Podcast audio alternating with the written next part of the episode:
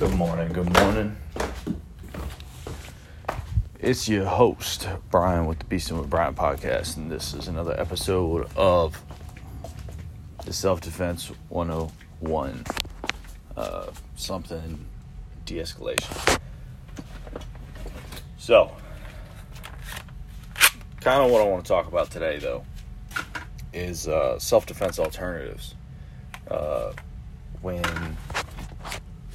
you've made certain life choices that prevent you from truly enacting on your Second Amendment in this country.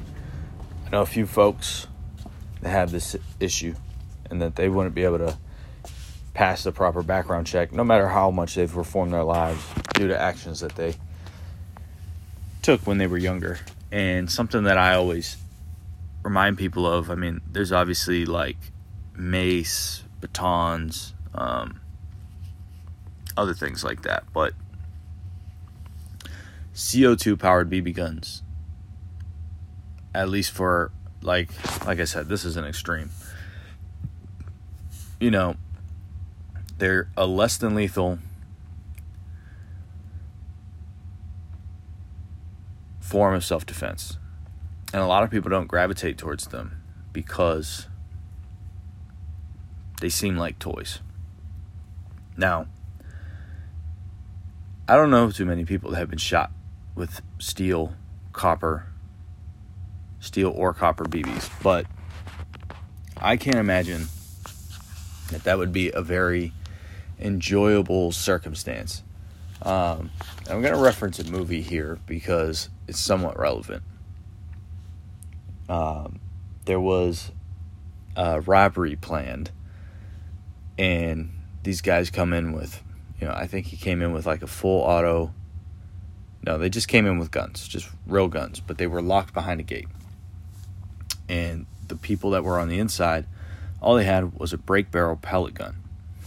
And they had, like, they were defending themselves with that. Now, why I bring up this movie is because you can still hit somebody. First of all, pellet guns are even though they not they're not necessarily effective for human like well, it's actually what it is is it's not humane to use them for hunting larger game. But uh you have to remember this self self defense is about deterring the attacker, the aggressor, the assaulter, and it is also human beings that you're taking into consideration in that kind of force on force self defense. Now, I've already discussed, if you listened to last week's, I've already discussed that self defense is not just defending yourself from an attacker, aggressor, assaulter. It is also defending your family, your home, your livelihood against natural disasters and other disasters that could occur. So, you know, but I'm focusing on this because um, a lot of people focus on the martial arts. A lot of individuals focus on the firearm aspect, which is extremely important. But a lot of people don't have access to firearms. And they would need that alternative to assist them in this situation. Now, I'm only offering this alternative. I've never had to use it, granted, because again, my other main focus is de escalation. And then if you put a lot of the security measures in place prior to this, the chances of you, chances of you ever being in a self defense, home defense scenario are very, very unlikely. But it is always better to be prepared than unprepared. So, like I said, if you're looking at d- deterrence and de escalation, using a CO2 powered pistol, or it's not really a pistol and it's not really a rifle, but uh, but it is at the same time. But it is a CO2 powered BB gun, uh, even pellet gun, or yeah, exactly. And those can get much more expensive depending on what type you get and what caliber you get obviously the higher quality it's almost like buying a, a true firearm but um, obviously not as effective now granted some people use these things for hunting. Like you use a hunting uh, air hunting rifle for deer, a deer hunting air rifle. There we go. Which, what I was going to get at is that the human body is quite fragile. And I'm not trying to promote violence as I promote de escalation. But the idea that, oh, this isn't effective. No. If you can punch somebody in the face and expect that that might assist you in some way, if you shoot somebody with a BB gun, and chances are they're not going to have body armor and things of that nature. And even if they have clothes on, if you've ever been shot by a paintball, oh, that's another thing. You can use paintballs. That's another less than lethal. Paintballs and pepper balls and things of that. I wouldn't use pepper balls in an enclosed situation or in your house. But if people are outside or if you're outside, pepper balls are definitely an effective deterrent to attackers, assaulters, and uh, whatever the other word was. But these are all less than lethal and things that you typically do not need a license or a permit for. Now, I wouldn't suggest carrying these around, especially if you already have in your background something that might deem you as a violent person. Um, now, this is not a playbook on how certain individuals can do cheat codes and get new, you know, get around the system. Um, you know, 2A advocacy is interesting because a lot of people are mostly like that all or nothing and um, it's definitely complicated. Now i'm not a constitutional attorney so i will not even dive into the legalities or who should or should not own a gun but i will face the reality of who can't and talk to you about other means to defend yourself.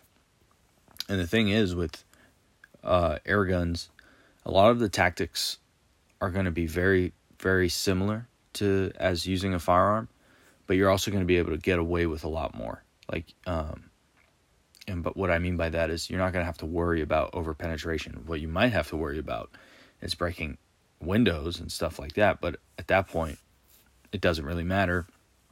And if you hit certain hard surfaces, depending on how strong uh, your CO2 cartridges are, you know, you might get hit back in the face. Now, there are those less than lethal um, paint guns and things of that nature that they don't fully operate super well. Um, and that's where uh, like a paintball gun would probably be better because you have a much larger CO2 canister or or whatever type of pressurized air, and the feeds are made for paint specifically. Where using like a you know a specialized uh, Glock 19 that specializes in simunitions might not be um, might not be the best option just because it will sometimes malfunction, especially if you don't maintain it and keep it clean. Uh, which is the same thing with most paint guns, but um, it's just a consideration. Uh, you know, you want your stuff, your equipment to be able to run reliably, especially if you know you're depending on it. Uh, and then with CO2, you know, CO2 is relatively cheap so it's good to have canisters on, and you want to be able to, you know, you have to learn how to load the guns that you have very quickly if you're going to use it for self defense and test them every once in a while and then load them up with a fresh can and keep it bedside or something like that. And also apply the fire, uh, you know, the four firearm safety rules. Always, you know, treat every gun as it's loaded. Uh, keep your finger off the trigger until you're on target and ready to shoot. Uh, know your target and what is around it and beyond it. And then what was the other one? Uh, keep the muzzle pointed in a safe direction. I think that's that's all four. I mean, I know all four. It's honestly, it's generally common sense, but um, and then treat all firearms as if they're loaded. I think I already said that, but you know, it's good to touch on those things because even though they're not firearms, they do shoot projectiles, and projectiles can be very dangerous.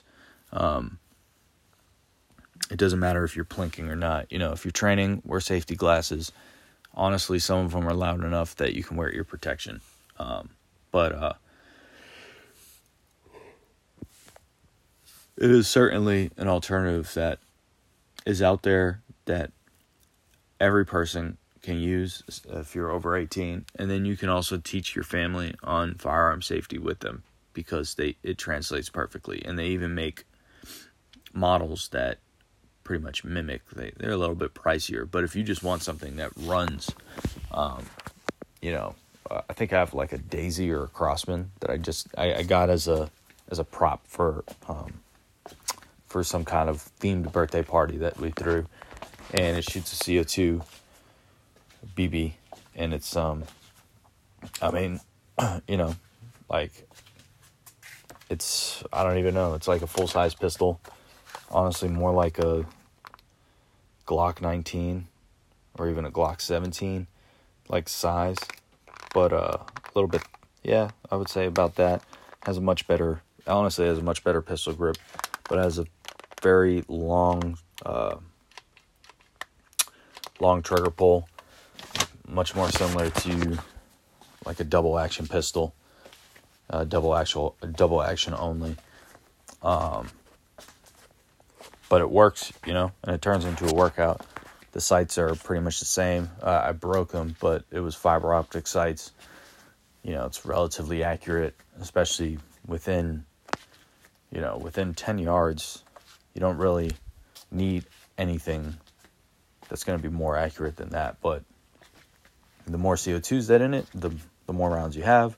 So, you know, it's definitely an option. And the other thing is is that you can, you know, let's say let's say with like an AR-15, you can buy uh, five AR platform CO2 BB guns as opposed to what you can buy in real firearms and they shoot full auto.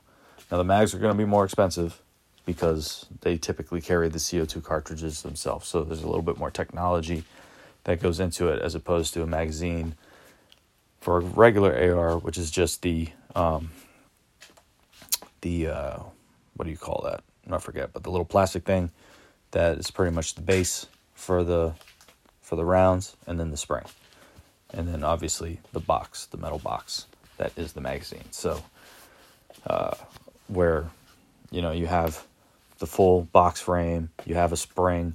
You have a little like button that typically holds the BBs, or where you have to pull that down to load it, and then you also have uh, the CO2 adapter, which enables the the gun to run.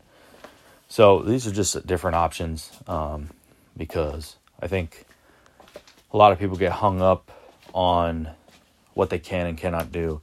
And you know, sometimes you just got to look for what works for you is very similar to my, uh, you know, philosophy. I, I guess is the best option to say here. It's very, very much like my philosophy of what gear to use. It's about functionality. It's about versatility, and it's about you know what's going to work for you. What's going to work for you in the time in time of need. So you need to be able to adapt for yourself and not hold to hold yourself to a standard that you can't live up to. Um, and you don't want to risk anything uh, that's going to ever put you away and do things illegal. Like, why risk it if you don't have to, especially if you have a family to defend? Like, you made mistakes, you know, suck it up, buttercup. You live with those, and then you find ways that you can continue to live your best life. And don't let those things impede you or take away from the positivity that you've now found. So that's it for this Sunday. Um, appreciate you guys tuning in and listening. Uh, but uh, keep tuning in. We've got podcasts coming out, I think, every day until, well, as of right now, I have them coming out every day right now. So, uh, yeah, just keep tuning in, and I appreciate you guys, and I'll catch you on the next one. Beast is out.